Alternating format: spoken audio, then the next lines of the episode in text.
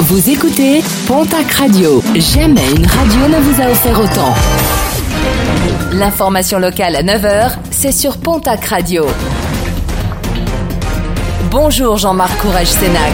Bonjour à toutes et à tous. Course poursuite tôt hier matin, quartier Lobader à Tarbes. Un automobiliste a tenté de se soustraire à la police en roulant à vive allure. Finalement, après avoir percuté le rebord d'un trottoir, ce dernier a pris la fuite à pied avant d'être interpellé par un policier.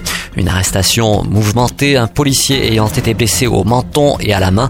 L'individu recherché pour défaut de permis de conduire sera jugé le 18 mars prochain.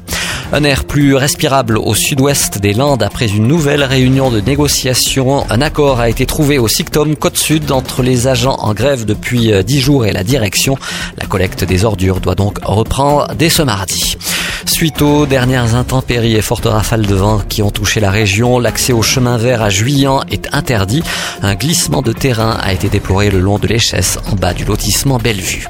Dans le cadre de la construction du nouveau pont à la sortie de Saint-Lary, direction l'Espagne, des opérations de grutage se dérouleront ce jeudi de 8h à 18h. La RD 25 sera fermée toute la journée.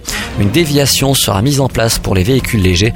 La RD 929 sera pour sa part en circulation alternée toute la journée. En sport, basket, journée européenne ce mardi pour l'élan béarnais à l'occasion de la dixième journée de Champions League.